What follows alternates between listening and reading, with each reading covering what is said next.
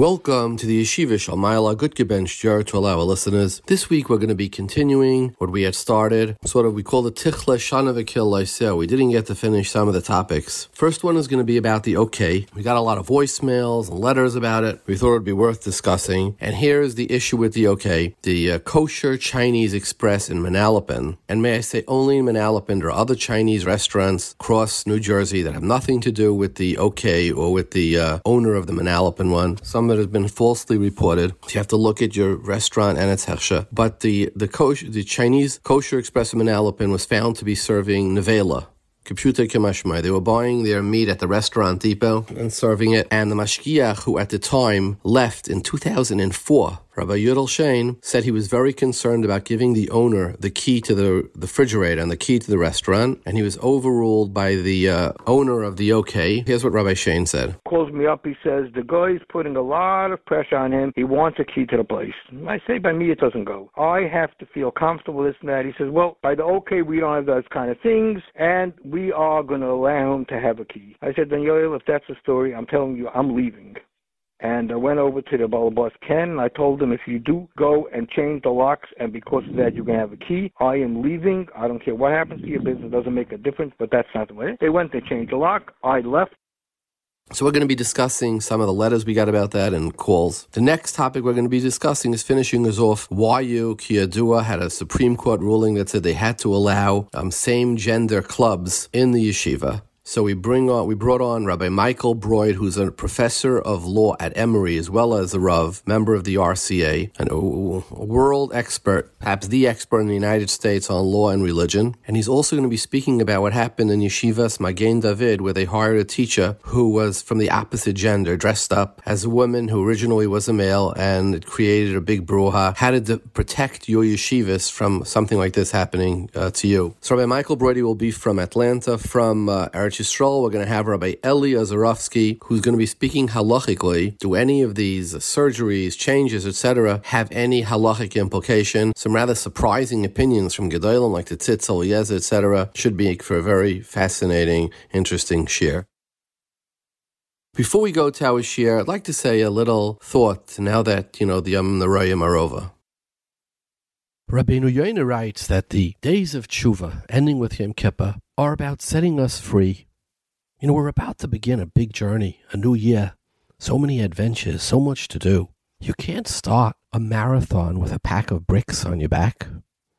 So the tzkiya at the end of Yom Kippur is you're free.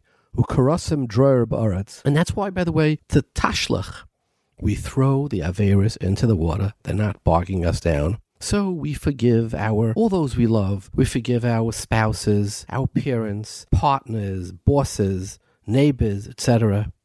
And we ask them for forgiveness, we ask Kaviyachal for forgiveness. There's only one person we don't ask for forgiveness, and we don't forgive. And we carry that around with us all the time. Who is that? Let me tell you. A woman came to me. She said, 30 years ago, 30 years ago, when she was 18, she started going out. And the second boy she went out with was wonderful. And she would have married him, but she said, you know, I'm only 18. I got to see, there's got to be better boys out there. It can't be the second boy. So she said no. And went by a few months. That boy became a chassan. And a year later, she became a kala. She says it's 30 years later. And every day in the morning, I wake up and I think, I married the wrong person. He became a star. He was everything I wanted a husband to be. She said, My cousin, current husband, he's a nice person. I made a terrible mistake. I can't forgive myself. I carry it around myself. I carry it around on my back every day. And so do we. Did you forgive yourself this Rosh Hashanah Kippur? Did you let go of your regrets? I remember years ago, I, I was with Ramosha Shapiro, Tzadik Levracha, Rebbe of mine, and I asked him, is there any Makar in the Torah and Chazal that you have to forgive yourself? And he thought and he said, no, not that I know of. Well, I saw the Hagdam of Reb Shimon Shkop to Shaarei Yosher, and he writes like this. He says, What's the definition of an Adam Gadol? He says, A small person loves himself. A little bit of a bigger person loves his family. Somebody bigger loves his neighborhood. He sees them all as an extension of self. His family, his friend, his neighbor. Somebody bigger loves the whole city. Somebody really giant loves the world. That's a Gadol. But it begins, you love yourself, and it extends out of there. Like angry people Do they really? Can they really love others? And then I said, What's the Makayr of Shimon? And it came to me, V'ahavta l'reyecha kamoicha. Love your neighbor, your friend, like you love yourself. If you don't love yourself, you can't love him. So it all emanates. that I forgive myself? Do I love myself? In fact, the Baal HaTanya writes, it's uh, it's in I believe it's in the end of Hazinu Kol Mecha B'tshuva. I remember when I read this Maima, I was learning in Eretz Yisrael. I was about, I was just married, and Ramosha Shapiro of all things was in the neighborhood in Sanhedria Murchevet for Shabbos, and it was Shabbos Sukkot. I was so excited. I went running in middle of the night to the house where he was to tell him the chiddush of the uh, of this Baal HaTanya. It's in Likutei Torah and in Hazinu Kol Mecha B'tshuva, and he writes, "What is all of tshuva?" What is all of tshuva? He says, well, the Rabbeinu Shalom says, Vayinafa, Shavas. Rabbeinu Shalom was Shavas. Shavas means to return and to rest. Where did he return to? Baal HaTanya says, he says, you know, when you're thinking about something, you're totally engrossed. And then, like, you close the sefer or the book or whatever it is, and suddenly, like, you snap back, oh, here I am. He says, the Rabbeinu Shalom was Niskasher and Asara Maimoris. He created the world. And when it was over, he returned. And you know where he returned to? Himself. He writes all of tshuva is about returning to self. The same idea. You can't do tshuva if you're angry at yourself. The essence of tshuva at the end of it, returning to yourself. And the same thing we have at the Gemara in Shua says, there's an Issa to curse yourself. Why? If you curse yourself, can you be Makayim v'hafta l'reacha kamaycha? Can you do, can you start your journey? Can you do all the things you're supposed to do when you wake up in the morning if you're angry at yourself? if you're full of regret, if you resent what you've done. Another halacha, isn't there an issa to hurt yourself, to be chayvel in self? And it will kill you. You know what others can't do to you, you yourself can. That anger that you carry around in you, that poison, it will kill you.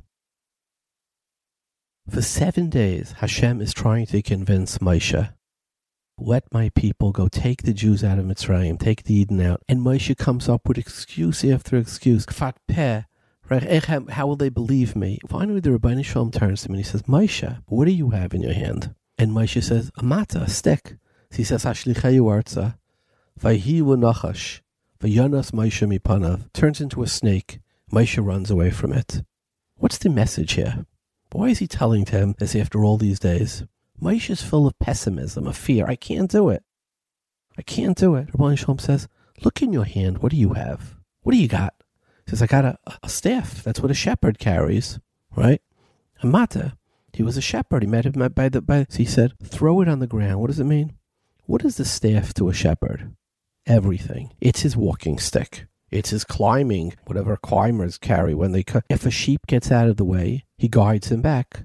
If a, a bear or a wolf comes, it's his weapon. It's everything he has. He says, What's your power? What do you got in your hand, your power? He says, Throw it down.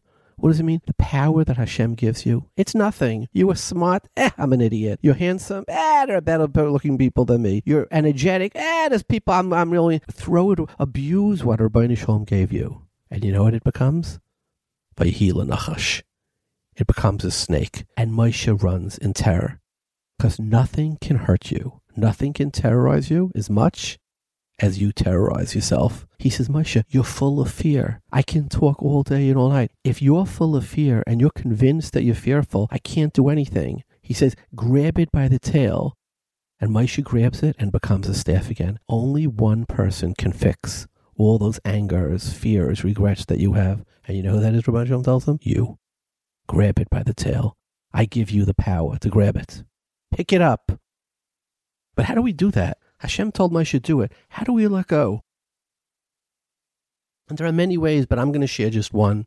What do we say in Slichas? First, opening chapter in Slichas, Manoimar. What could I say to Hashem? I'm so wrong, Hashem. Manadaber, manitstadak. What could I do? I'm totally, absolutely wrong. I'm speechless. Now, who said these words? Where did the paytan get it from? Astonishingly, he gets it. Binyamin is framed. Yosef has them put into Binyamin's knapsack, the silver gavia of the melech, cover it with coins, and then they go out, they catch Binyamin, and they say, what's in your knapsack? What's going on over here? They ask him with, you know, astonishment. And Yehuda looks, and the gavia is there. And he says, I-, I don't know what to say. I'm speechless. You're absolutely right, he tells Yosef. Well, who was right, Yosef or Yehuda? When Yehuda says Yosef, you're absolutely right and I'm speechless and absolutely wrong. Yehuda was being framed when he says these words. So actually, Yosef was totally wrong and Yehuda was right. Isn't this a strange way to start the slichas? Rabbi Shalom, you're absolutely right and I'm speechless. The words of Yehuda. What's the hint here? Is maybe the paytan telling you, maybe you're not as guilty as you think? And why is that? We say in the Yud Gimel Midas Harachmim, one of them is these are the, the methods of forgiveness. Keil Racham Mechan Erech V'Rav Chesed V'Emes. One of the ways to forgive is through truth, which is counterintuitive. Usually you forgive, you say, yeah, he didn't mean it. You really know he didn't mean it. Ah, she didn't mean it. Well, my mother-in-law, she really, you my mother, she really does, you know, you fudge it. So why is Emes? And a wise person once said, to know all is to forgive all. If you really knew, you would forgive?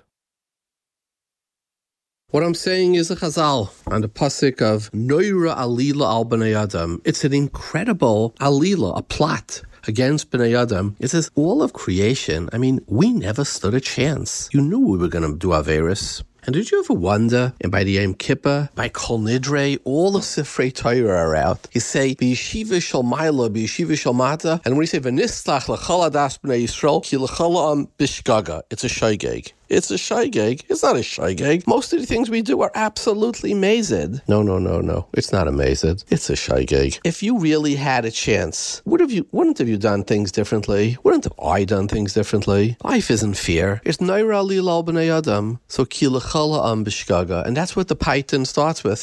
he says, Hey, manoimer manadaber decided. These are the words of the fellow who's been framed. So what do I say? Of course, we are supposed to do the best we can, and each of us ultimately has Bechira. We can, but it's it's very often would take a, a, Herculean effort, and we could say it's a shaygeg. What do I say to this girl? I say you were 18 and you met this boy and you didn't marry him and you regret it greatly. Well, why couldn't Hashem make it that you met him when you were 19 after you met 15 other guys who totally weren't it, and this was the guy at the right time?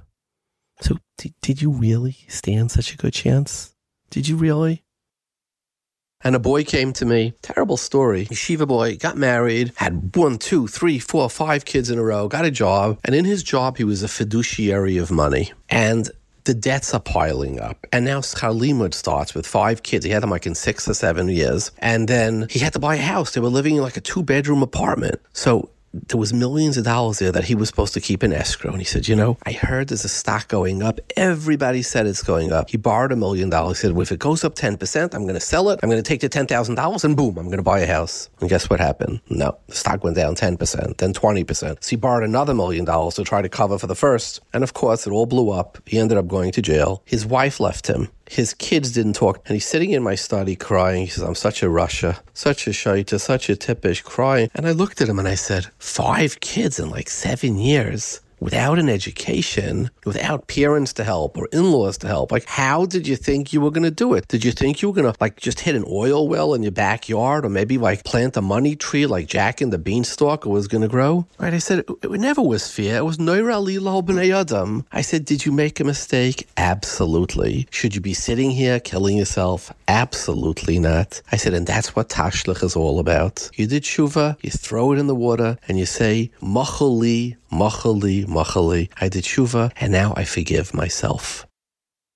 So I say to all the listeners who have some regrets that they eat themselves up about, could be about chinuch of kids, could be marital things, could be other types of relationships with their parents. They weren't machabit enough. They weren't machabit enough. It could be business, could be education. I say, you really tried the best you could, didn't you? You really did. And you know what it says? It says when the Rabbi Shalom has aggravation, charata. And by the way, the word charata means to cut, like like an incision, to scrape, because it, it cuts into our souls. What does it say? It says, Vayinachim Hashem al Adam. And then the next time around, after the Mabul, he says, you know what? The next time I have regret, I'm not going to destroy the world. I'm going to make a rainbow beautiful rainbow, a bow made out of light, multicolored. And what's he saying? He's saying, I'm looking at Adam and I'm having regret that I made him. But look at Adam. Isn't he trying the best he could? And you know what? He's making a lot of mistakes because life is really very colored, very complicated. Goes back. There are so many things that affect our decisions. And Rabbi Shams, you know, I look at that effort and I look how complicated it is and I say, you know what? You tried your best. And therefore, Kaviyachal says, I'm not going to have any regret. So don't most of us try the best using the information we have at very at that very time? And didn't Reb Shimon say, and doesn't the Pasuk say, if we don't love ourselves, we can't love anybody else and we can move on. So what's the avoida of this post Yom Kippur, Karasim Droyer Ba'aretz, it's Yovel. What does Rabbeinu Chai say? By the shofar of Yovel, by the end of Yom Kippur, we should be free. Go back down to the river. Take another piece of bread. You could do tashlach after Yom Kippur too, it says in the Paiskim. Take a piece of bread, throw it into the water, and say, I'm throwing away my regrets. Machali, machali, machali. Isn't it going to be wonderful to wake up tomorrow morning with a highway in front front of me, so much to do, and nothing on my back? Let's go back to the OK now. Here's a voicemail we got saying it's Lashon Hara to talk about this on the air. Listen to this voicemail. The in general, when there was a pirza, it seems that our rabbanim always were very careful with the kavod of the person that they had to deal with. They tried to do everything bitzina, not in a public forum. And then finally, there was a lot of lashon hara that was said during the, the during the presentation. Even if it was l'toeles, the Chofetz Chaim says there are seven tenoim, seven conditions that must be fulfilled. It's hard to believe that they were all fulfilled. Doesn't sound like it. Why were names used? The same thing could have been said without any name being used. It's machshel the whole large audience in Kabbalah's Lashon Hara. Okay, so he talks about two things. He talks about the seven snoyim that the uh, that the uh, Chafetz Chaim brings that you have to have to be able to speak lashon hara. And uh, so let's go through them. The first one is you have to see it yourself. You have to know it firsthand. Well, the easiest way to know this firsthand is that the OK put on the website. Um, I saw the video of them, of the owner, you know, with the tray for meat. And then on the website, the uh, OK acknowledged it. Uh, the second one is, is, is something bad really happen here? Maybe it could be l'schus. It's hard to understand what schus there could be from uh, feeding people tray for meat. You're supposed to be moichiach, the OK. We tried to get them. They wouldn't come on the air. The fourth one is you have to say kaviyasan. You shouldn't exaggerate. We just said exactly what they reported, etc., was on their website. That it should be latayelas. Clearly, I, I, have no interest in any hashgacha firms. I haven't. I'm not long any stock of any uh, hashgacha firm. The sixth one is: Is there a way to fix the problem without lashon hara? Well, according to Google, we'll go to this in a minute. It's hard to figure out how many treifa meals were served. Could be up to a million and a half, according to Google. We'll get into that. I don't know how you undo that. And the last one is not to create a hezig greater than al pidin. He would be mechuyev and bezdin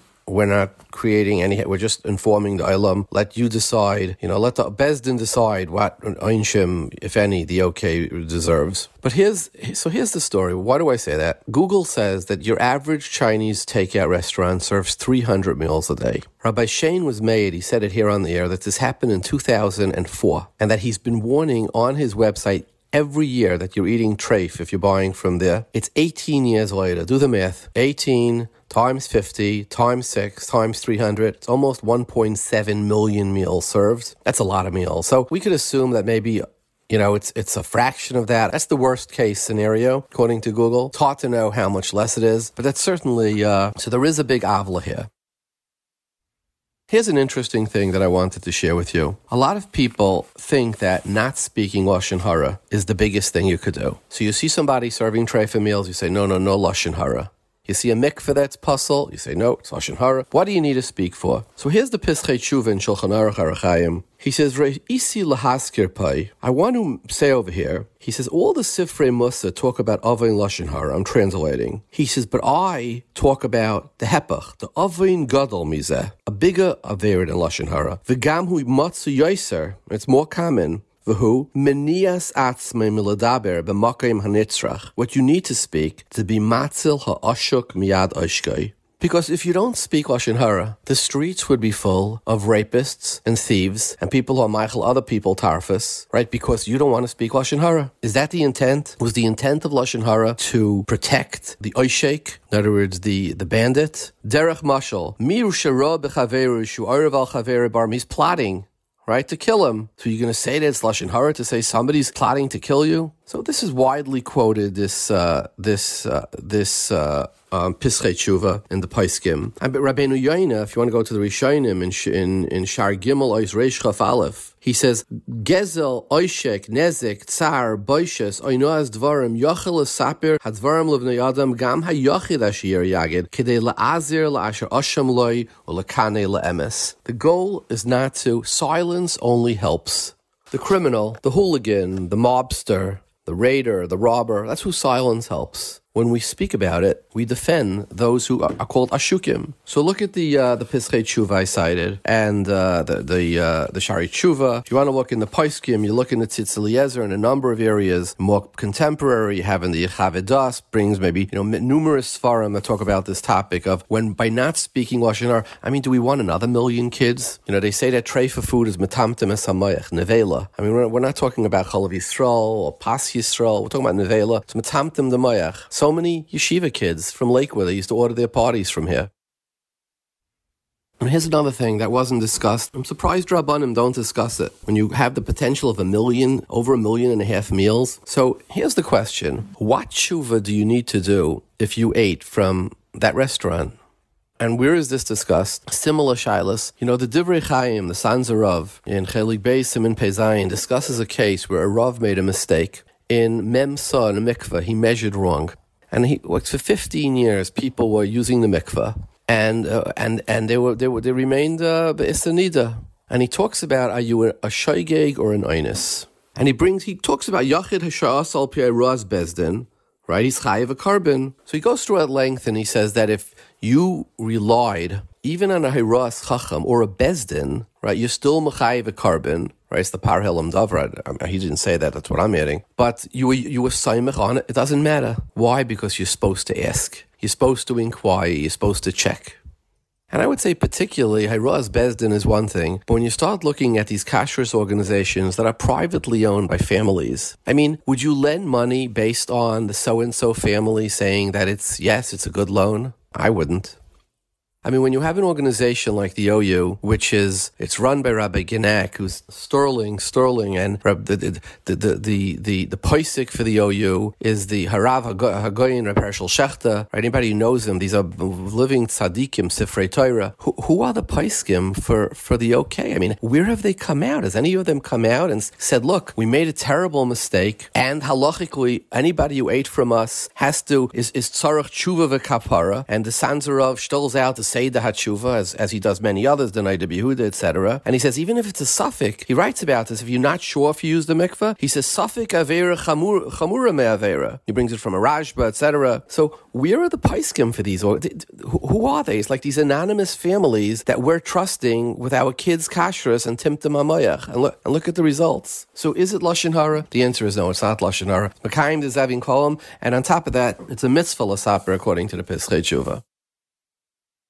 Here's a, a, a, voicemail we got about about this issue. Hi, this is Chaya from Lakewood, New Jersey. I'm calling in regarding the Chinese, the kosher Chinese Express restaurant in Manalapan. Um, I work in the area, and my office very often caters parties, occasionally caters parties, and they always serve food from Kosher Chinese Express. Baruch Hashem, I never ate it because I always had my I was never comfortable with the situation. Um, what t- tipped me off was the fact that it was cheaper than any other restaurant in the area. I mean, Lakewood has a much bigger population. You would think that the restaurants there would be busier and therefore would be able to charge less than the restaurants in Manalapan. There's a kosher there used to be a kosher dairy restaurant, and that was more expensive than the liquid restaurant. So why would the meat restaurant be much cheaper? I was always wondering that, um, and I'm wondering why that didn't uh, didn't um, raise any red flags. Thank you for your in-depth analysis of the whole situation. Have a good good year. Now, by the way, this woman is right. Tray for meat, you could Google it, is 50 cents on the dollar of kosher meat. Tray for chicken, 50 cents on the dollar of a, a kosher chicken.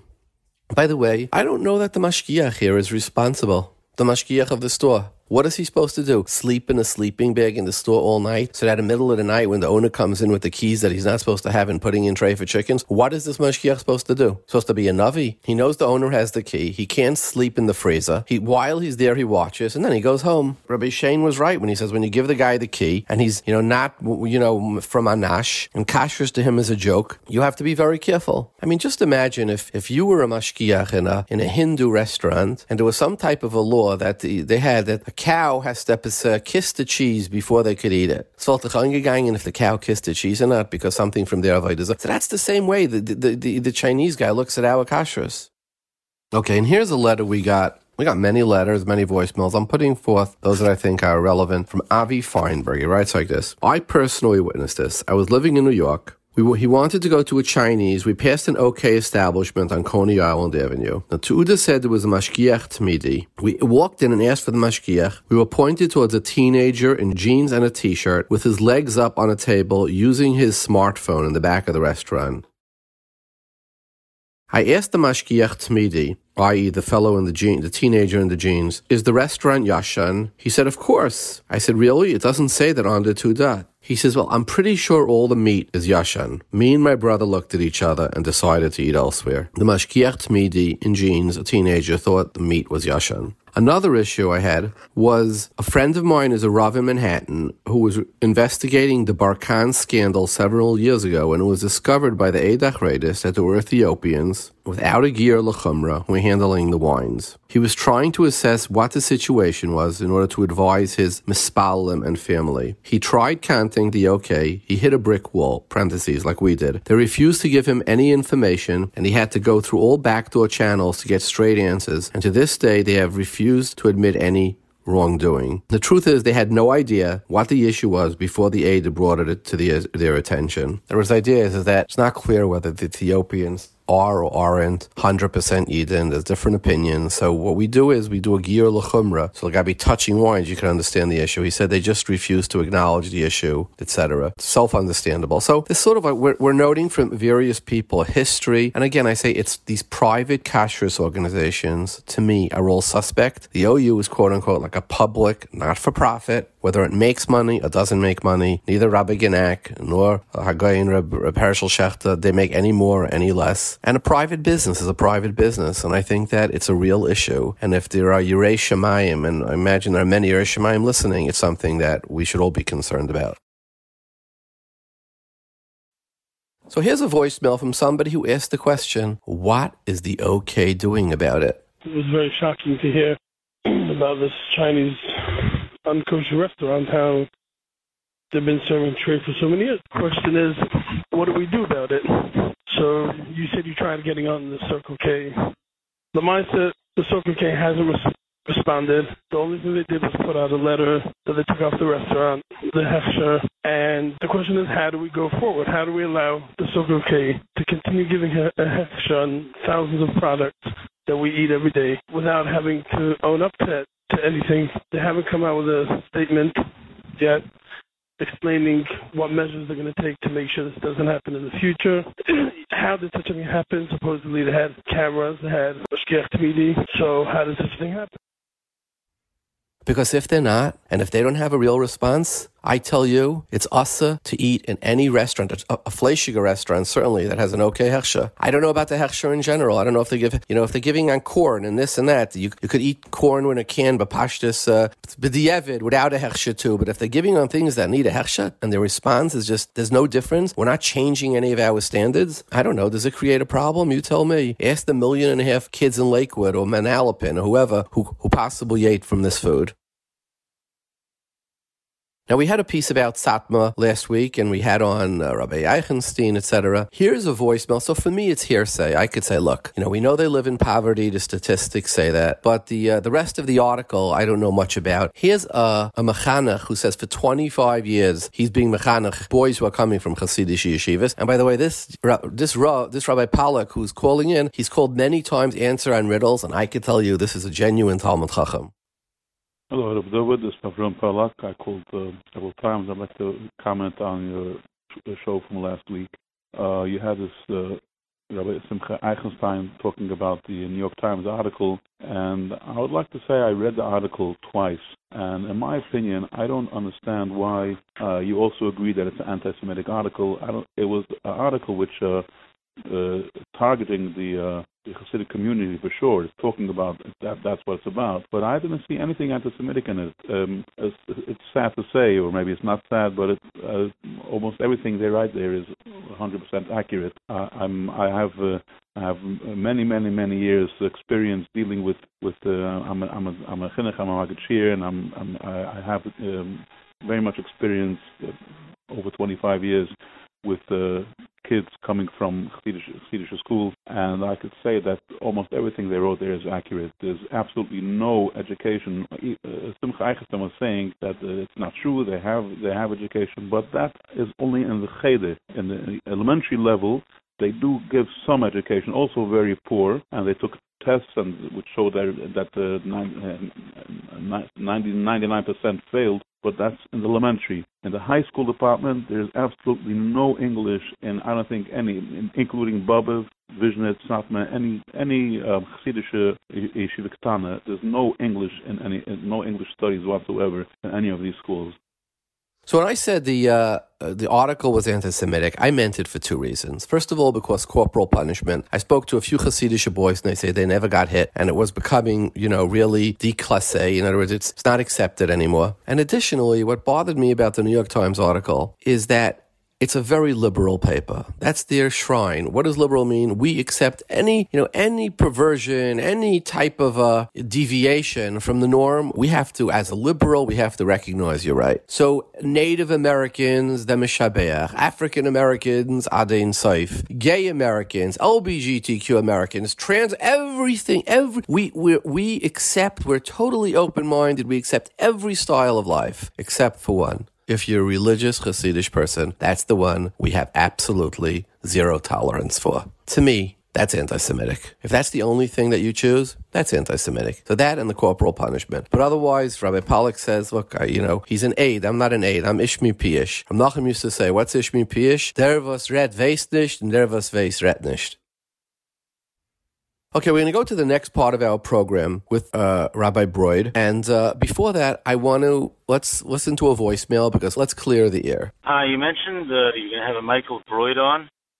See the guy who uh, made up, uh, created a fictional character to be his Rebbe in Israel, and turns out the whole thing was totally made up. That there was no such person ever. You know, just to build up his own. I don't remember the whole story, but this I remember for sure, creating the fictional character as somebody to be his Rebbe, to be the big person we get letters from. It was really all him. Um, and he lost his job as a Rav and things like that because of this. Is this that guy that you're having on? Genuine Talmud Chacham? Charlotte? I don't know. Uh, or it happens to be a relative of mine, but that doesn't, you know, if a guy did that, you know, created fictional characters to build his his uh you know whatever um you know his image and who knows what I mean maybe it's good I had to look into this before you put it on your show so I looked into the terrible, terrible scandal that happened with Rabbi Broyde. What was it? He he prints Farim and articles. He created a website, and in this website, not under his name, he was mishabeach his articles and his books. Sort of like, you know, in Google, you make your own likes. He created his own likes for his Farim. Now, there's another way to do this. It's called buy advertising dollars and print glowing things, you know, get somebody to say glowing things, or to have big banners when you come to town. Sadik, Bala'ir, Kvoid Kedushas. That's another way to do it. He did not do one of those two ways. I'm not sure. Maybe he didn't have the advertising dollars, or maybe he didn't have, quote unquote, enough followers to hang up signs about him. So what did he do? He created his own Chassidim and he wrote a shvach on his articles and on his sefer that you should read it. It's fantastic. It's really worth reading. It's great. I have to tell you, as Averis go, it's a pretty small one. Like we're, we're talking about feeding thousands or tens of thousands or a million treifim meals. We're talking about somebody who put uh, Amazon likes on his sefer. I don't know. I think that, okay, it's you were caught. Is it embarrassing? Absolutely. As Averis go, I think that when you reach this one in your Al you're sort of reaching the bottom of what most people uh, do. So based on that, I felt it was perfectly appropriate to have Rabbi Broyde, who is a, a you know world expert in law and religion, to uh, come on to discuss about both the YU matter and the matter that happened in uh, in Magen David. So this is really a very interesting uh, interview. And now for the riddle of the week.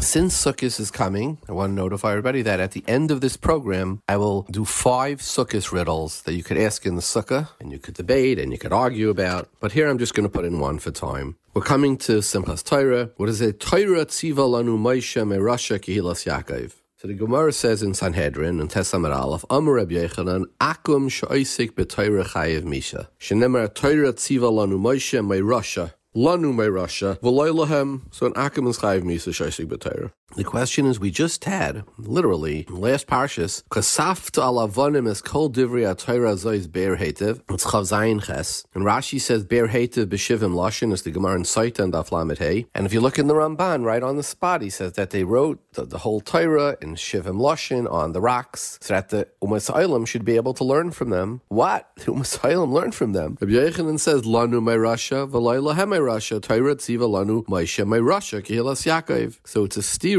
from the Gemara in Sanhedrin to the way the Ramban Rashi and the Gemara in Saita learn the pasuk of Ksafta Alavanim is called Divrei Torah. So that's our riddle for this for this Shabbos and for uh, I guess for the next two Shabbosim. And again, and all the uh, Sukkot riddles we will do at the end of the program. If you want to leave a message by phone or dial in by phone to listen, in America our number is 732-806-8700. In England it's 44, that's the country code, 33 011 70250. In Eretz Yisrael, it's uh, 02 372 0304. Let's go to our fabulous guests.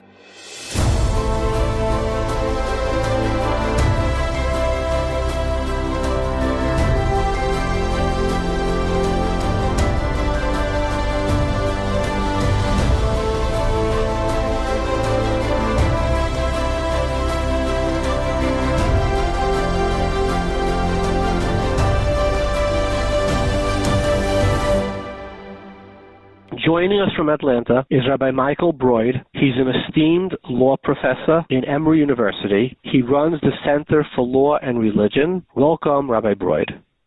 Welcome, and it's so nice to be here.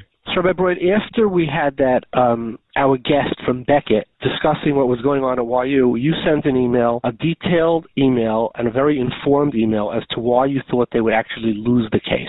And you were correct a few weeks in advance. Chacham of Bereshai. Could you explain to the lay our lay audience why the you know the attorney for Becket was wrong, and what in effect um, why you think YU, is, as great as an organization as it may be, is actually at risk here? I don't know for sure that YU not at all. But I know that the case is much more complicated um, than it's being presented to the to the Torah community, and why you might really lose this case. There's a big word in the word might. Not it will, but it might. And it's worth noting that although they won the original stay in front of Judge Kotler in the lower New York courts, they've lost every single case in front of them since then. They lost the stay in the appellate division. They lost the stay in the New York Court of Appeals. They were granted a four-day stay in the United States Supreme Court, which was a very short victory, and then it was taken away 5-4. The YU case has some merit, but the YU Pride case ha- also has some merit, both in the law and in the facts.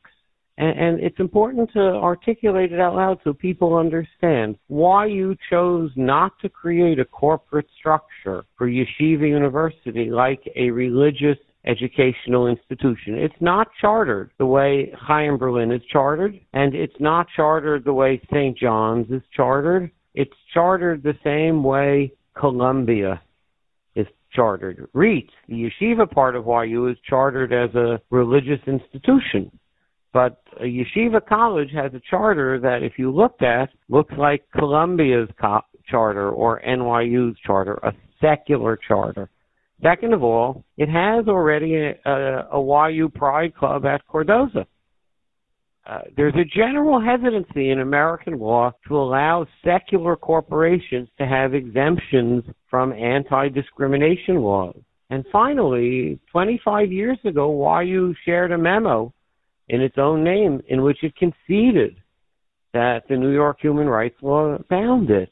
Between these four things, the law and the facts makes this a harder case than um, you might think if you only read the internal Torah press. It's true, YU has counter argument. Um, YU's counter argument is even though its corporate structure is secular, what we'll call its form, its substance, at least in its college, is religious. That's a well, that's a good response. But all disputes where one side says form and one side says substance uh, are hard. They're not simple.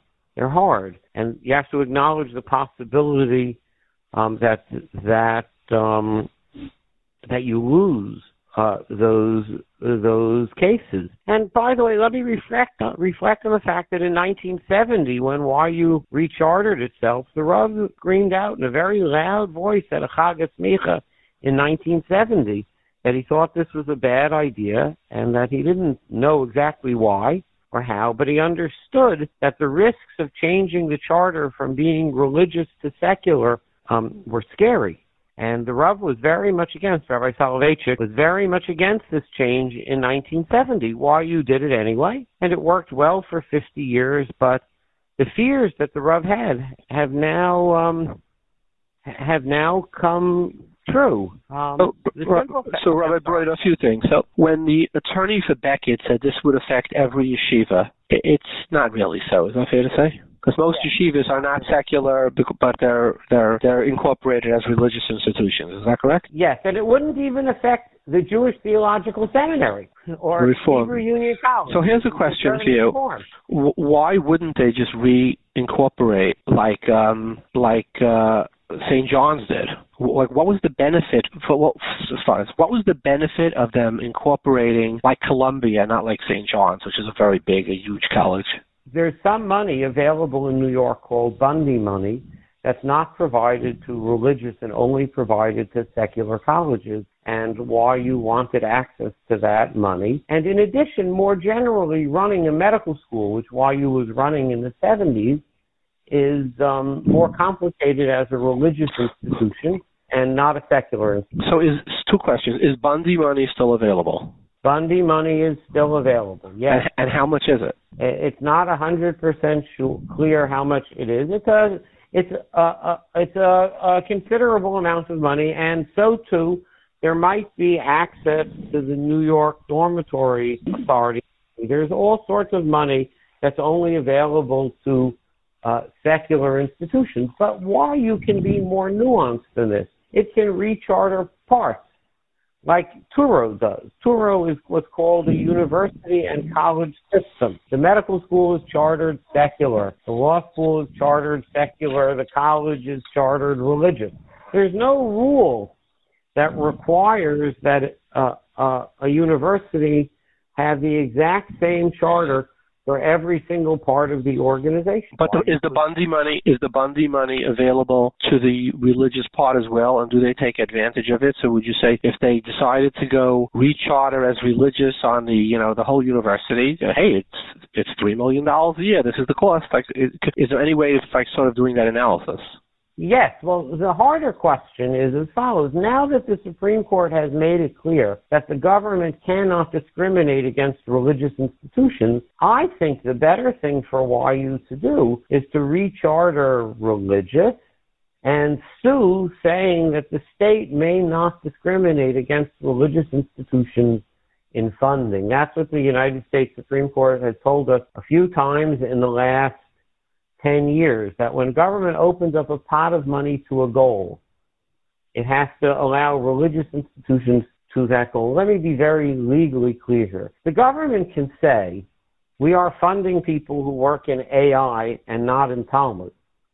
And, and they're allowed to discriminate based on outcome, but they can't say anymore, starting about 10 years ago, that we're funding every college that has an AI program $1,000 a student but not a yeshiva with an AI program. So it, the government can still discriminate based on outcome, but it can't discriminate anymore based on your charter, making the whole funding structure against religious institutions much more constitutionally objectionable. So then, why don't I'm curious? Why don't the yeshivas then aren't why aren't they suing for bundy money and the Catholic schools as well? So, uh, so it's important to understand that Bundy money goes to secular education. So you can't get, meaning the Bundy money says if you produce students who major in chemistry, you get $500 a student. It doesn't go per student random. So why wouldn't St. John's sue for Bundy money? I think everybody is going to shortly. The Supreme Court only made it clear in the Maine case less than six months ago that such funding discrimination is unconstitutional. And I'm sure that over time people will collect themselves uh, to sue. So, in your opinion, Rabbi, you believe that YU, it sounds to me, should reorganize as a religious institution. Certainly, the university, not not necessarily it's uh, well, it doesn't have a medical school anymore, but it's law school and maybe uh, it's uh, psychology school, whatever other schools it has, and it's and its university, which is the yeshiva, uh, is what uh, well, reach is already religious, should restructure as a religious institution, and the Bundy money that they lost, they should just sue for, so they would be in the same position without having to deal with the uh, with the gay groups. I think that that's a, a it, I think that that's a better approach for yeshiva. And let me throw out, by the way, another approach which is even more complicated, which has been adopted by a few evangelical Christian colleges. Let me pick one out in conversation. Baylor in Texas is the closest thing we would get to uh, an evangelical YU. I mean, it's hard to do these analogies, but they're a from Christian institution. Um, they have an explicit Christian charter. It reads as follows. Baylor University is controlled by a predominantly Baptist Board of Regents and is operated within the Christian-oriented aims and ideals of Baptists. That's pretty clear. And yet they formed an LGBTQ club. They put a, a Christian minister in charge of it, and they charged them with asking the following question. How does a person with LGBTQ orientation function as an evangelical Christian? Another approach YU could take is you could try to answer this question. So wait, I'll, I'll so, so. So let's say they answer it. They say, well, we don't see an issue with it. Okay, let's go Takaf Aleph, whatever they do in LGBTQ. I mean, they could ask the question, but it's not going to stop the club from forming and functioning.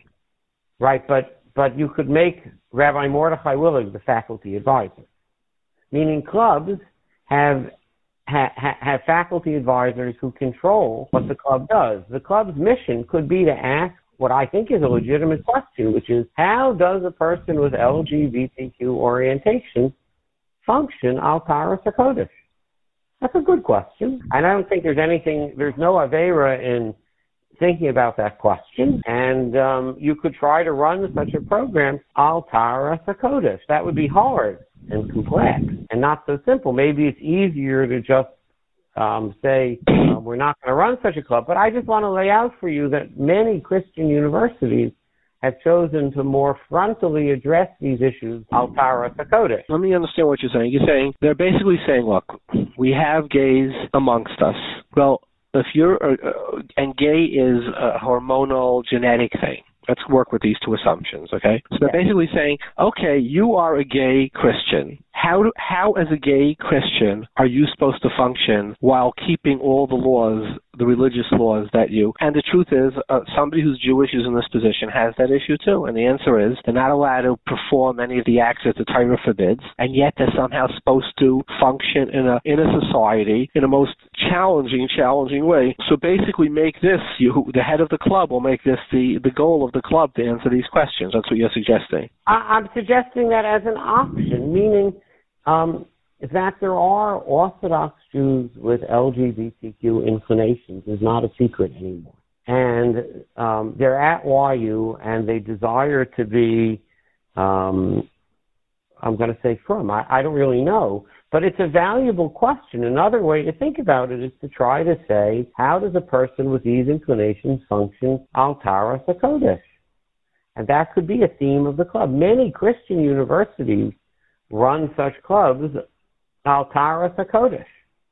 And they use the club as a forum for talking to students about how to be faithful to their faith while acknowledging that their their genetic differences. There Rabbi are differences. you're you're besides being uh, uh, an attorney, a very uh, well-known attorney, an expert in religion and law. You're also a rabbi. Well, let's take a, a, hypothetical case. If they they don't have the stay, well, this, the, the Supreme Court said go back to a different court and get a stay there, and then get another stay, and if that, then come back to us. You exhaust your options. Let's say they didn't have the stay, and the club uh, was going to function, and in a not altaros sarkodish manner. We now have, and they they're going to advertise. They have a right to advertise in the yearbook, et cetera, et cetera. Mm-hmm. Would a rebbe have a problem remaining a rebbe of an institution that now is basically partners with a gay club that has to authorize a gay club?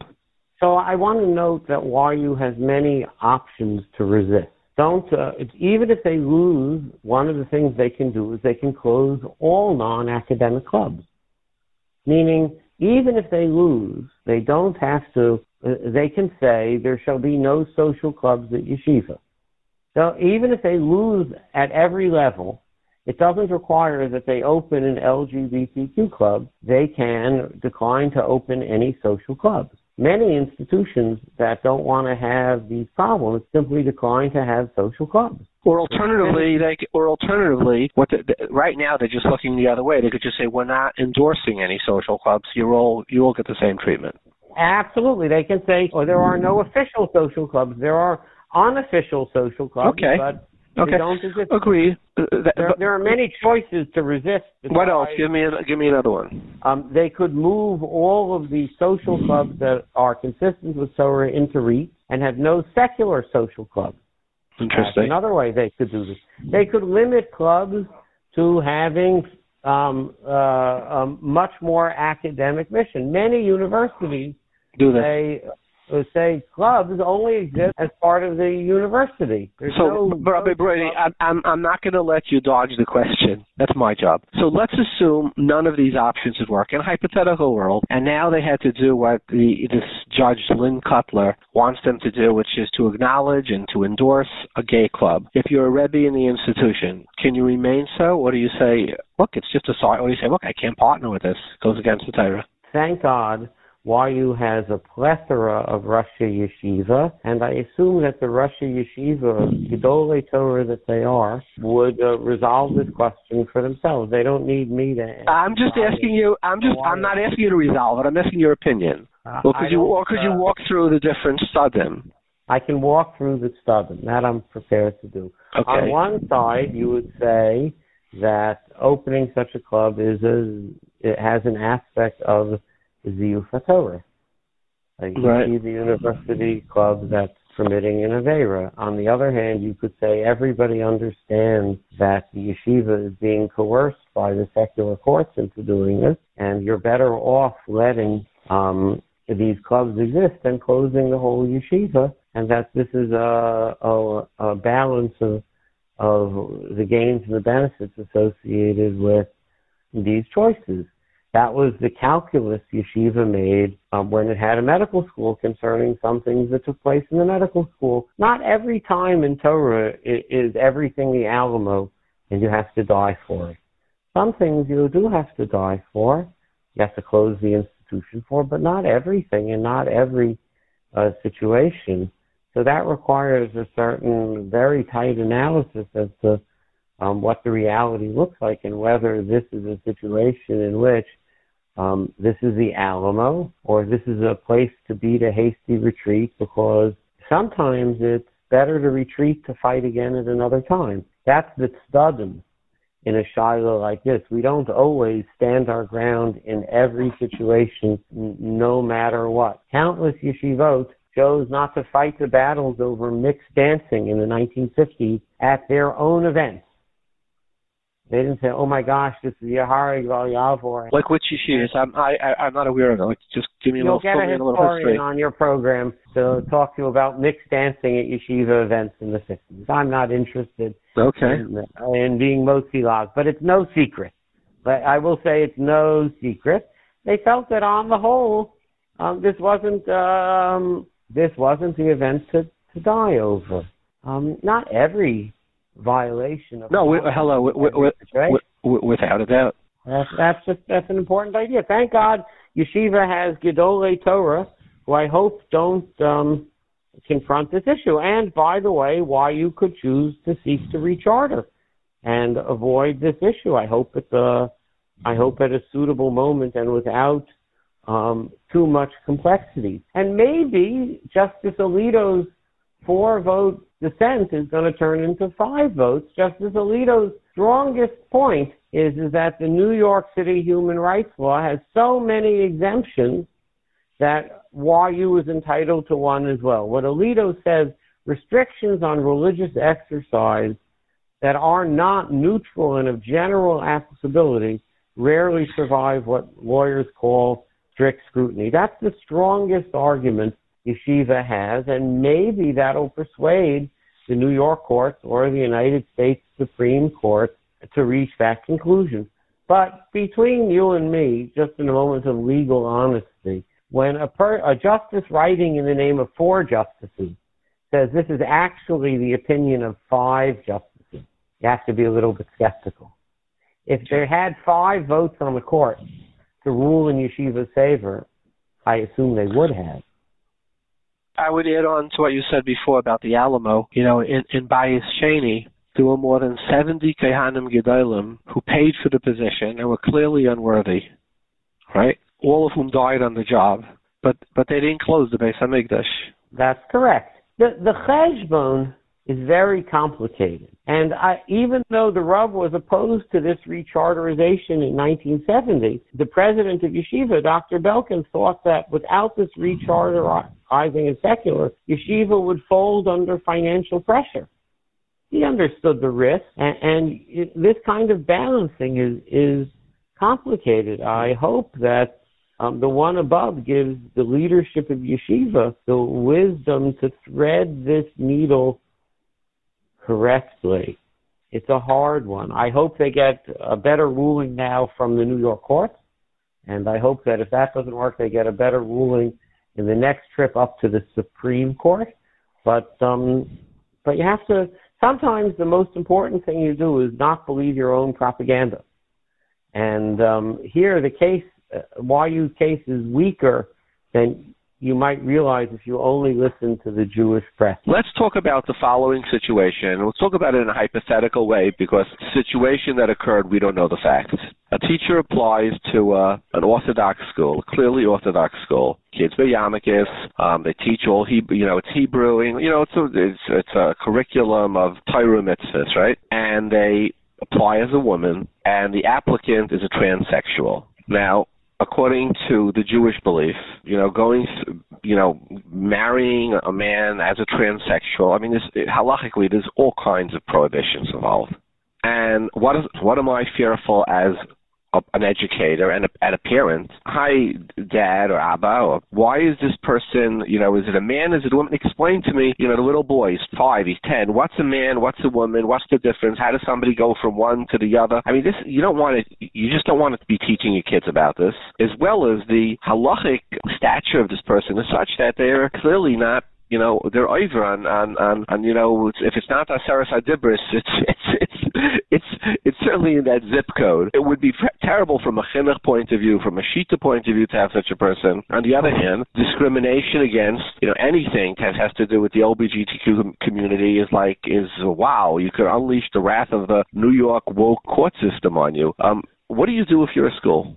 So let's step back. There's not enough. Let's do the hypothetical a little more detail. Um, this person applies to be a limude kodesh or a limude chol teacher. Either. If, if it doesn't matter. Applies, it does. If the person applies to be a limude kodesh teacher, the school has near infinite discretion to hire and fire limude kodesh people for any reason um, at all. Let's say it's limude chol then. Well, why is that, by the way? Educate us. Um, because the New York human rights law clearly includes religious institutions functioning in a religious way. And a limude, a limude kodesh teacher, let's imagine we hire a Rebbe, and halfway through the year, the Rebbe decides he doesn't want to be Shomer Torah or Mitzvah. So while a school should write its employment contracts in a way that says we expect you to be Shomer Torah and Mitzvah, assuming it writes that in the contract, or it doesn't have a contract, it's understood that a school is allowed to fire uh, uh, Limude Torah people because they're not uh, complying with the suitable role models to be a Torah uh, representative. However, the school defines it. By the way, I don't care if it's you're in a Popov school and you become Bobover, or you're in a modern Orthodox school and you become Satmar. Schools are allowed to hire, insist that their role models, their religious role models, be suitable. But let's take a school that has a policy of secular teachers um, aren't subject to any such restrictions. We would hire an intermarried Jew, a non-Jew who's married to a Jew. We would hire a physics teacher who's a homosexual. Whatever it is, the school makes decisions as to whether it expects secular studies to be role models. Now, when the school says secular studies don't have to be role models, um, then all of a sudden the school is up and says, but this one we expect you to be a role model on. That's pretty complicated. That smells like it's discrimination. So a school can say, for example, we expect all our faculty, um, Torah and secular, to be religious Jews. For sure. No doubt about that. It can say everybody in the building is a role model. There's not a problem with that. And there are well-known schools that do that. They're Makadesh the whole that way.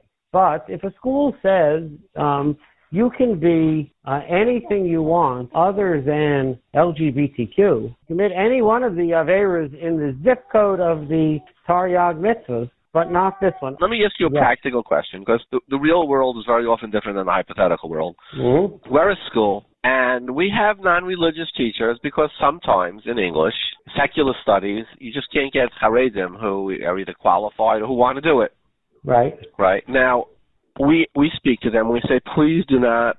You know, we, you, you don't talk religion in class. You wear a yarmulke while you're in the class. You make believe whatever, but we don't have, we don't discuss that. We need you because there's nobody trigonometry is orthodox. Blah blah blah blah blah. Now, when somebody comes in and they're transsexual, and this becomes widely known, this is not like um, don't ask, don't tell. This is like front and, and face of, uh, it's like, you know what I mean? Of this is the whole topic the whole school is talking about. So you can't say it's been like, our, in words, I would say our school policy, our hypothetical school policy is don't ask, don't tell. And now what happens? A transsexual teacher comes in and slips through. And by the way, this was done re- deliberately because there are 99%, I would say 90% of the schools in New York could care less, you know, what affiliations you have on a personal level, right? But you're coming to a religious school where you know this is going to make a rash, and it's not really a lot of the t- people are saying it was just a, a request to, to sue, but that's the reality. Like we have to have non-religious teachers, but but it's don't ask, don't tell, and this is very front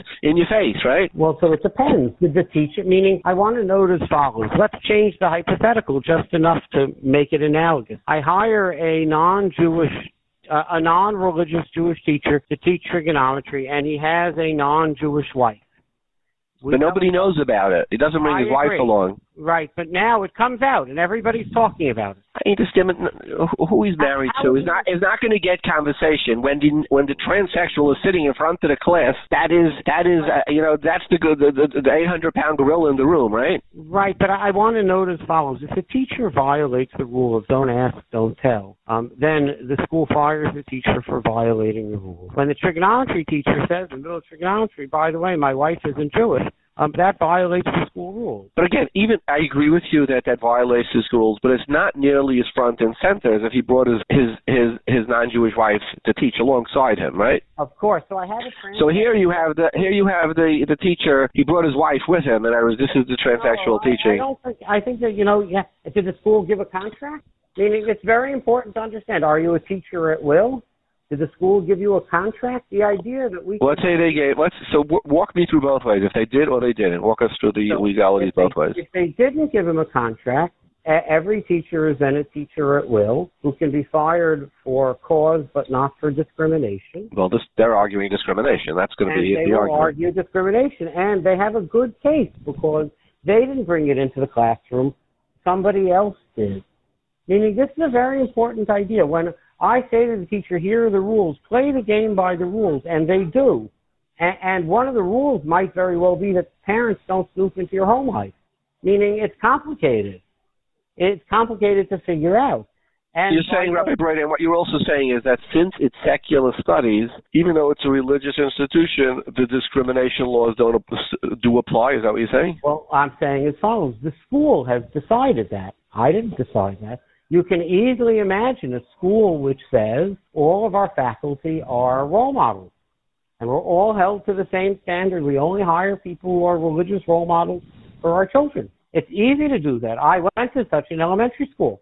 But once they step out of that and they say Hebrew yes, secular no, then they're fair game to the discrimination laws. Then the school has committed to not discriminating.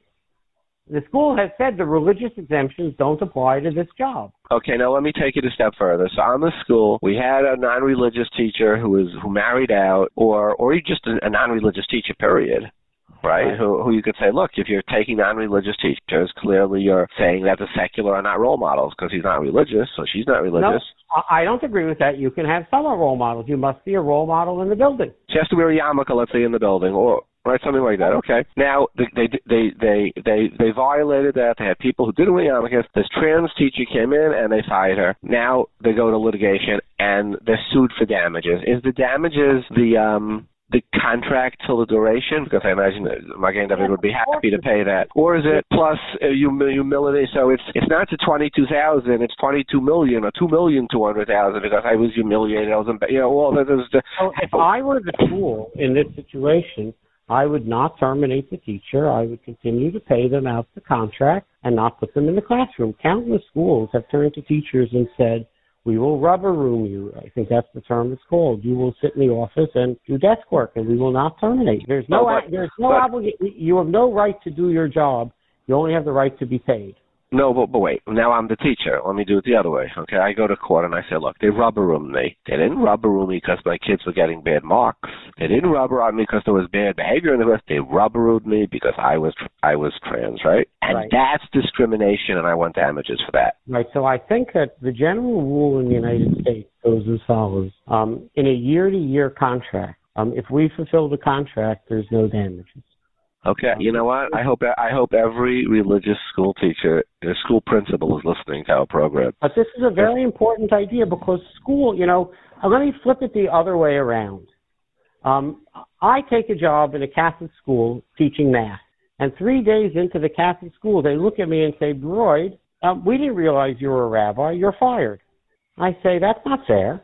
Meaning, uh, the idea that you can breach a contract um, you can breach a contract because you signed a contract and then realized it violated your religious rights is not fair or proper to the other side. Contracts exist independent of your religious intent. The time for the school to decide whether it wants to hire this teacher or not is before they give them a contract. This is meaning I, I want to know you and I all live by contract. It's true, except the person who was hiring did not know that the the person dressed like a woman in front of them was trans. So it's it's but, different but than if a rabbi comes in and calls himself I'm Rabbi Broyde with my yarmulke. I'm teaching in a Catholic school. Like you have to be but, blind to miss that, right? You think it matters if Rabbi Broyde comes in wearing a baseball cap? But he's if he's called rabbi, I would think. I, I just think it, I think it. I, I, I want to note as follows: um, the school is called upon to investigate before they sign a contract. I, I, I don't know this. I don't care about the specific facts. Almost. Do, do you understand? The school gave this person a contract. Upon any reasonable investigation, they could have determined the truth. They only determined the truth after hiring. Uh, it, it's not fair to give somebody a contract and then after you give them a contract, realize that your fate Okay, good. So, is, is so, so, implicated in the. so Rabbi Broyde, let me go to another. This and this actually may have happened. You terminate the teacher and pay them for the full year. Will you still? Can you still get sued? I I think if you terminate them and you pay out the contract, it's very hard to imagine a suit for damages. I complied with my agreement. Um, meaning, eh, obviously, if you give them a 10-year contract, this is very expensive. But if you give them a year-to-year contract, like schools customarily do, in a difficult case, you pay out. The, in, a, in a case in which you don't want the teacher in the classroom, but you don't have grounds for termination. This occurs all the time, not just here You just pay them out and you're done. and you pay them out and you're done. But the idea that you'll you'll that the secular idea that I can breach my contract because after I signed the contract I realize it violates my faith to comply with the contract. That's not a universe I want to live in actually. I agree with you. I mean, you sell somebody a house, and after they signed the contract before the closing, they realize, oh, I don't want to buy a house from a religious Jew. I think I want to say, well, gee, you're supposed to come to that determination before you sign the contract. Rabbi Broyde, this was fantastic. It's you know it's it's nice to speak some, to somebody who actually knows the facts and the law. Okay, it's good to talk to you, and it's a pleasure. Take care. Shiva, give it over to you all. Bye bye. Joining us from Eretz Yisrael is Rav Eli Ozarowski. He's a teacher, he's a Rebbe, he's an editor, he's be, he's editing the series right now of Tzurba M'Rabanan, and he's spoken about transgender surgery and halacha. Welcome, Reb Eli. Thank you. So while researching transgender surgery and halacha, tell us of your findings. Okay. Um, we can start at a few different angles. Um, I don't know if you'd prefer to start with the question of whether it's permissible or not permissible, or the question of the status of a person who undergoes such a gender change.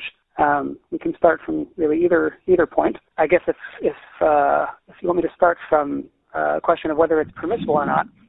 So this is a very obviously is a complex question because number one, it's not just a question of uh, of halacha um, but it's also a question of a reality of, of things that are happening in the world and new technologies and technologies that were developed uh, over the past uh, 30, 40 years. And it's important to remember that we're, we're dealing with uh, we're dealing with people and not just uh, halacha in a vacuum. That being said, uh, it seems from many of the the shuvos and the halachic literature about this topic, for which there's not that much. Uh, there are a number of different responsa that speak about it, a number of different articles that have spoken about it, have written about it in the past 20, 30 years or so. From what, what the most of the halachic literature says, it seems to be that in a normal, regular situation, that uh, such a gender change, um, all the surgeries that are involved, involves uh, a number of potential halachic isurim, and I'll uh, elaborate briefly about each one without going into uh, extensive detail.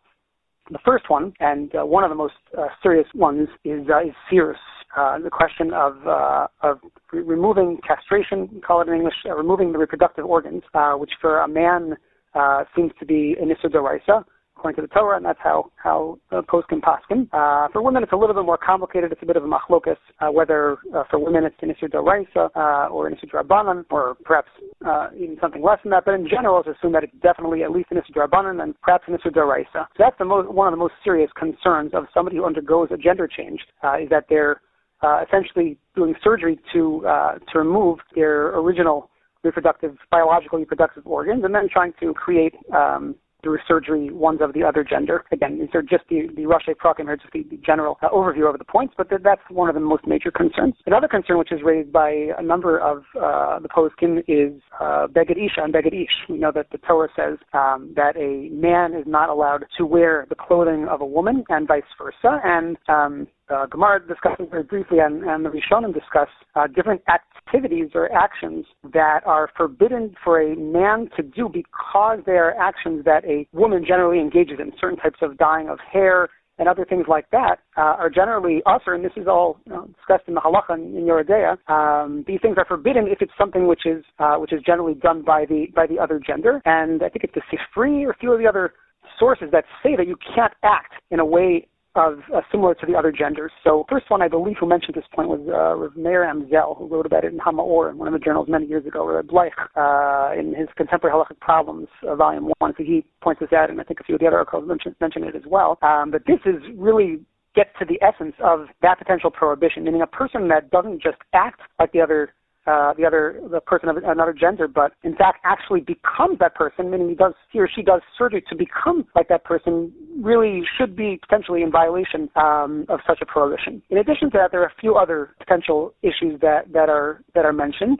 Chavala, a person who injures himself, that's also a halachic problem. Uh, one is not allowed to injure oneself. It's discussion in the Gemara and Bava Kama Halacha that in general, a person is not allowed to cause injury to himself for no uh, no good reason. And the poskim bring up uh, in a different context, which is not really our discussion now, um, but in terms of cosmetic surgery, which is somewhat related to this question, there also is a major discussion in the post on whether uh, chavala, where most of these surgeries involve techniques which probably qualify as halachic chavala, uh, as bruising the body uh, in a certain sense. Uh, again, without going into any details. Um, so, if it would be prohib- prohibited in that case, if you're considered to be bruising or injuring your body in order to have surgery, there's a major question whether that would be allowed in such a case. And without going into details, there are some posts that say that it's permissible in a case of cosmetic surgery. Um, I mean, do you know do you know anybody do you know anybody who wouldn't do cosmetic surgery because of chavala?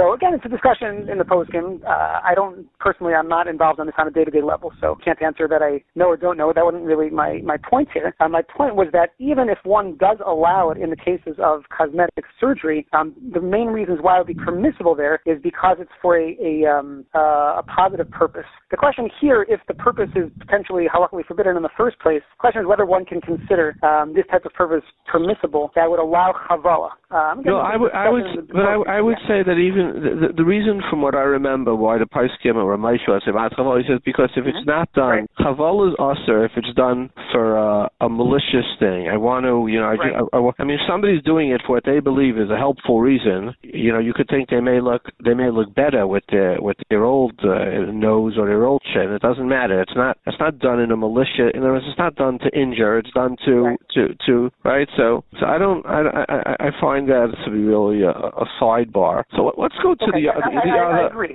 I, let's I agree. let's go that, to the other. So let's, yeah. let's go okay. to the other ones. Okay. I, I didn't mean I just I did, I did not mean that that was it was definitely us because of how. Yeah, I understand. Just the, the, the, the, article that comes up. The articles that you wrote throw everything at the basically the kitchen sink at the wall. Now this is one of the things. Here's my question right. to you.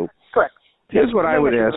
Let's say a guy or a girl, like they said, listen, I'm I'm a male or a female trapped in the wrong body, and I think most of us would agree that the people who are doing this, you know, who are, who are going to this level, are people who are in great pain. I mean, this is not, you know, changing somebody's uh, gender through surgery is not because they're trying to impress their friends, you know. So, and and the okay. suicide and the suicide level is very high among these people, right? So my question would be: Is let's say somebody would say, come to you and he said, listen, Rabbi, I know there's issue of like Solvash, but for me, it's pikuach nefesh. Right, what would you say? Okay, so you basically took the words right out of my mouth. I, guess this is the case of Baruch uh, or Baruch Shekivanti. Um, the second half of my my uh, brief point here was going to be exactly what uh, what you just mentioned. So I guess I'll, I'll present it uh, in my my format first, and then uh, we can discuss it a little bit further. Basically, everything that, that we said until now is, is what's on what's on the books. Meaning, most of the halacha literature that discusses it basically mentions the, the potential prohibitions that we mentioned before. The problem is exactly as as you mentioned that we have a serious concern here um, of many people that have serious issues. I don't, if you if they want to call it illness, some people will call it illness. They're living a very tough life, and if they feel that they're trapped in the wrong body, they feel they can't function properly the way that they are. So that's a major, major question, and this is something that that uh, that today's poskim um, need to evaluate very seriously, and the poskim need to you know understand that most that people that would come with this halacha shaila, assuming that they're you know uh, they they observe halacha, um, they obviously are coming. They, they realize there might be a question about it, and they they have some serious issues involved. And the posik has to try to understand a little better exactly how the person is feeling, their emotions, um, their emotional state, and if you know if they would qualify themselves even as being mentally ill, which is a possibility. These are all questions that really do could affect the halacha, but it's hard to give you know general guidelines. What I can say, based on what you had asked and which I was going to mention myself, is that the stats, at least the way that I have seen them, are such that the suicide rate, as you said, is much much greater in many of the people that that suffer from this. Uh, it's called transsexualism. Um, some people that, that feel that they're they're in the wrong body and they want to have a gender change because because of that. Um, one of the studies I saw from 10 years ago, I think, was that the suicide rate, the attempted suicide rate, was maybe 40%. Again, I'm not the I'm not the expert here on that, so I can't verify that. Um, however, the fact, the, the very fact that we know that there is such a serious concern about this is something which could potentially change the halacha in um, in certain cases. However, again, it's hard to give blanket uh, blanket rules. What we could say is that if we knew if we knew about an individual person and perhaps this is a possibility to consider um, on a broader level that uh, that many people that are suffering from this have this concern, have this have this tendency towards potentially committing suicide. And I've heard about one or two cases uh, on my own even um, where this was a concern. Um, so certainly one can argue that um, that pikuach nefesh would be a serious concern, and perhaps it would be permissible. However, that's not something that we can just say, you know, blanketly in every single case. That always makes it permissible. Uh, one has to discuss, and this is something which the, the contemporary post today really have to sit down and, and to discuss and come up with with some some guidelines. And it's probably something that needs to be individually based. Uh, one can argue maybe that you know, safek sakana, that danger is something which is based on percentages. That is discussed in other contexts. But uh, when it comes down to it, here we have a lot of different issues that come to play here. And it's certainly something that a posik should and, and can and should take into account uh, in individual cases, but it's not for me um, say that based on this, I would say that it's always permissible to allow such a change. It's something that has to be discussed, at least in my opinion, on an individual basis and something that the, the major poskim have to um, So you clearly can't paskin because nefesh on a, on a holistic thing. You would have to go to. I'm just curious if, if any. I, have you seen any of the poskim address this? Where it would be a shiloh because nefesh? Would there be any way to? So, right. So that that's what I mentioned before. In the written literature that I've seen so far, I have not really seen it. I think it's something that's just coming out over the past you know 10, 10 years or so that this is a real concern. And my impression is that the postscript that wrote about this previously may not uh, have been aware of that problem. Maybe the suicide rate wasn't even as high back then. I, I'm not sure myself. Um, but if Poskim, I hope Poskim will be writing more extensive articles about this in the future. This is definitely something that should be that should be considered. Uh, I mean, you have you have a shiloh. You know, are you allowed to be Michal Shabbos to write a kameya for a chayla? Right? And it's and it's a big need in, in the in the Shulchan Aruch and the Paiskim. Are you allowed to? Are you not allowed to? It's even if you're not sure, does it work? Doesn't it work? I mean, because an argument would be, he says it's be, he she says it's bikuach nefesh. Maybe fakert. Maybe it's bikuach nefesh the other way. But if they think it's bikuach nefesh, does that make is, is that what matters, or is ultimately the, the you know the difference? Does it have to be something that is so these are complex things. You need a there to ask these shilas. Right. It's a, it's a very complex thing. Um, again, in the person's one could argue, um, at least in theory, that that if in a person's mind is considered to be pikuach nefesh for themselves, then it may very, may very well be because somebody who commits suicide, um, that's exactly what's happening. Everything is going on in their mind. Um, that definitely has to play a role. But again, as we said, these things are complex. As I mentioned before, the mental illness question is also a question. Uh, we know there are certain leniencies for mental illness according to many poskim. One has to evaluate, you know, poskim has to evaluate whether these factors are play a role. In addition, there's another also uh, an important point that should be taken into account here, uh, and that's that uh, public policy is a major issue when it comes to this. This is a really serious uh, and a relatively new question of uh, public policy now that more of these cases are coming out into the open. Um, and it's not something we can just say, well, because there's a sakana in this case, we're going to say that they're automatically permissible. One really has to weigh all the public policy issues and all the other uh, potential implications and ramifications of such a decision, both on an individual level, individual case, as well as um, more of a community.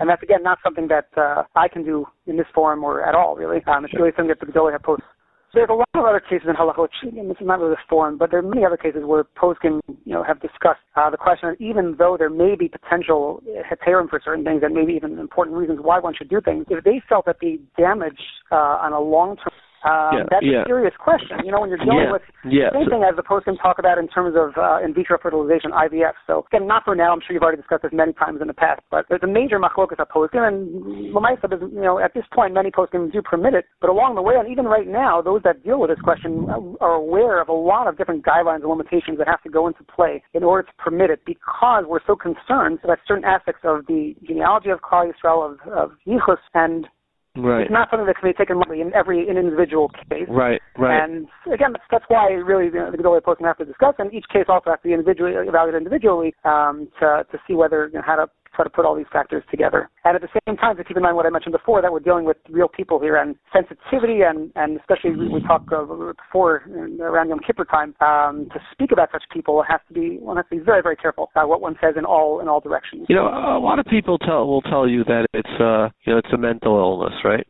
You'll, you'll hear that very commonly in the and, my- and my my response is I- I'm not a psychologist, I can't know, but I do know one thing. The Gemara discusses somebody who was born with two heads, right? Does he have to, uh, to put on tefillin? Right, the Gemara. We talk about people who are born without legs, with one kidney, with the heart on the wrong side of the body. I mean, people born without a heart right? So every type of physical ambiguity is accepted as a reality. What would there be against us to say, hey, like this is a, a man born in a woman's body or a woman born in a man? If we've seen people born with two heads, why can't we understand that there be, could be a woman born in a man's body or a man born in a woman's body?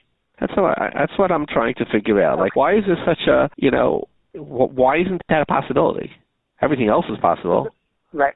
It's a very interesting question. So there are actually some sources out there, which again is hard to deal with, uh, say, al lachas, you know, uh, you need a longer shear. Um, but if one who searches or one who Googles online, uh, and some of the other uh, Maram Kohanim, you can find some of these, uh, some of these discussions. There's a whole sefer called Dor Tapuchos, written by, uh, a Rav from, I think it was written by 15 years ago, who has a, a massive sefer just on these topics. But, uh, there, there are a number of, uh, sources which seem to say, on some level, that uh, it is possible that there may be that uh, a male may indeed have a the neshama of a female, or the fe- a female may indeed have the neshama of a male. Um, this is mentioned in uh, the Ben Ish Chai in his commentary on the Torah in um, uh, uh, on the pasuk of Lo Yechidever Al Isha. He, he this possibility. I believe it's from somewhere in the Zohar. Um, the Kaf HaChaim, even in a halachic discussion, um, he raises this possibility also that maybe somebody has a gilgul, their their previous you know their the previous body that the neshama was in was a female, and then now it, it turns into a male neshama. These things are, are definitely possible. The question would be, even if that's the case, we can perhaps understand a little better how this may happen. Again, I cannot understand anything about how Kadosh Baruch Well, the Gemara says Dina was supposed to be an ish, right?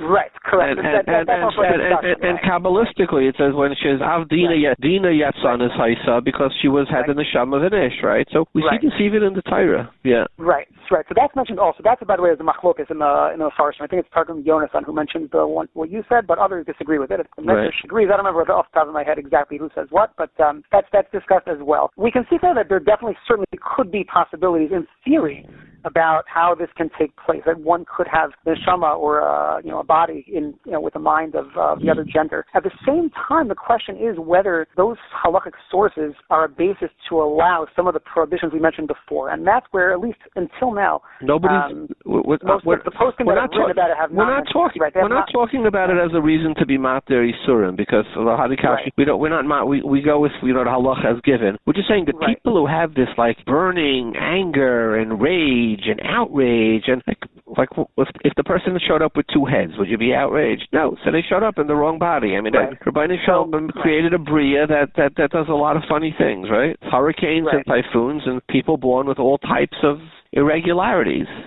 Right. So what we can say is, again, as, as we mentioned, that this definitely could be a phenomenon which is discussed in certain sources. It's not, you know, widespread phenomenon in sources. It's definitely yeah. something which could be understood, but at the same time, one has to consider um, the pain and this, you know, what's going on inside That's what I'm saying. So there's, there's, there's nothing. There's nothing. These uh, people haven't done anything wrong, anything more than, or these people have these inclinations any more than somebody was born with two heads or without a leg. You wouldn't say, why can't you dance with a taina? Okay, they have to live within the conscripts of halacha, but the the anger at at, at such how could it even be, etc. I, I I don't I don't have any of that wonder. I mean, I just look around the world and right, I you see so many right, things right. to wonder at. Right.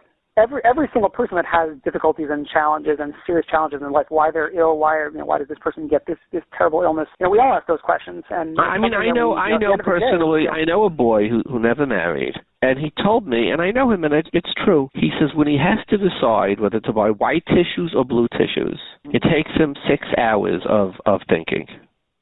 I just you have people with these anxieties, and another person looks at say, "I don't, I, I don't even understand what you're talking about." Or people who have to wash their hands 200 times, so we can Right, understand. right. So, so, so, so let me ask you, but halachically, it, it, from my simple understanding, I mean, if, if you turn a male into a female or vice versa, it has no, it has no standing, right? So that's also a question. Um, in brief, I'll tell you what some of the opinions are um, about this question. So um, most of the posting that I've written about, at least in uh, in writing, um, seem to take the opinion that, that you mentioned, which is basically that halachically we view the person as they were born, um, and if they were born a certain way with uh, that genetic makeup and with their external appearance a certain way, then biologically a certain way, that halachically that, that would not change. Um, that's the opinion, and just to mention some of the names that are that are quoted here. The Nishmas Avram, Dr. Abraham, and uh, his papers, he seems to take that approach the Yaskil Avdi, Rav Ovadia Hadaya, was a posting in Eretz Yisrael about 100 years ago or so, maybe even a little less than that. He also, he first says it's very, he says it's clearly forbidden to do such a surgery, but uh, he says also that he seems to imply at least that uh, that would be um, something that would not change, uh,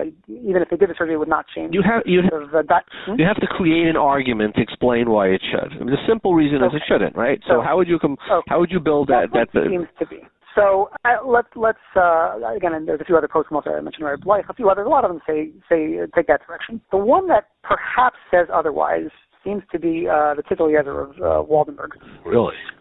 Waldenberg Yezer has a number of chivas at this question. Um, each one is a very specific discussion, and it's a little bit uh, challenging to try to understand how to derive a conclusion from all of them together to understand what his position was about this. Um, but he seems to say, at least in one of the chivas, there's a chiva on Chelik Yud, um, where he discusses the question of a divorce status, meaning somebody who, who did a gender change was already married. And he cites a number of interesting sources, which he seems to understand. Again, he quotes other earlier sources as well about this, that perhaps once they are once they're already ma- sorry, if they're already married and then they undergo a gender change, then they don't a divorce would not be necessary anymore because now the person is in a different state than he was before. The Voldemort does not go all the way. He doesn't say 100% across the board that in every single um, situation or every single halacha context that that this would be the case that the person would be if he was a male and changed to a female that he would he would become a female and everything. But there are definitely plenty of poskim out there, more recent poskim that seem to understand um, based on the Tzitz Eliezer that that's exactly what he's saying. And again, the sources he quotes are he quotes some later Achron which don't you know don't exactly explain what the basis is for it. There's a couple there's a couple sources that maybe seem to uh, imply this that once the the status has changed, the logic would be that the external appearance is basically what's machria. That's what decides. Really? So again, where is where is and where is this tshuva? May I ask? I I, I don't remember. Yeah, the, the, the, first tshuva in the Ezra is in Chelik Yud Simon Chaf Hey Chavav, uh, Katan Vav, I think it is. Uh, okay. Um, that's where he discusses this question of the divorce status, where he seems to conclude after a back and forth discussion, he seems to conclude that the uh, that the change in status, um, once it's done, would change the person's status to be a female, such that they wouldn't halakha divorce would not even be necessary anymore. The ex-wife would not need a, a divorce. That's what he says. Right, and something basically, but again, he doesn't spell out all the points. It's, that's why it's, it's I think so.